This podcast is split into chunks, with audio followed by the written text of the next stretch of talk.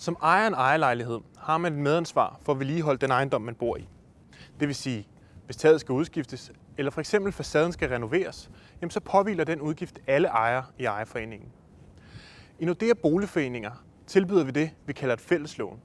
Fælleslånet er en ideel løsning til de foreninger, der har brug for hjælp med finansiering af sådan et renoveringsprojekt.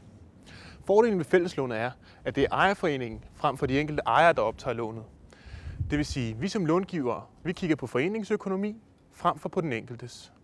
På den måde slipper bestyrelsen for at sende alle foreningens medlemmer i banken, hver gang ejendommen skal renoveres. For eksempel som i tilfældet her. Fælleslånet er også en fleksibel løsning, fordi medlemmerne selv bestemmer, om de vil deltage i lånet, eller hellere vil indfri deres andel af gælden. Så man er altså på ingen måde tvunget ind i fællesskabet. Og så er der også mulighed for at få rentefradrag af renteudgifterne.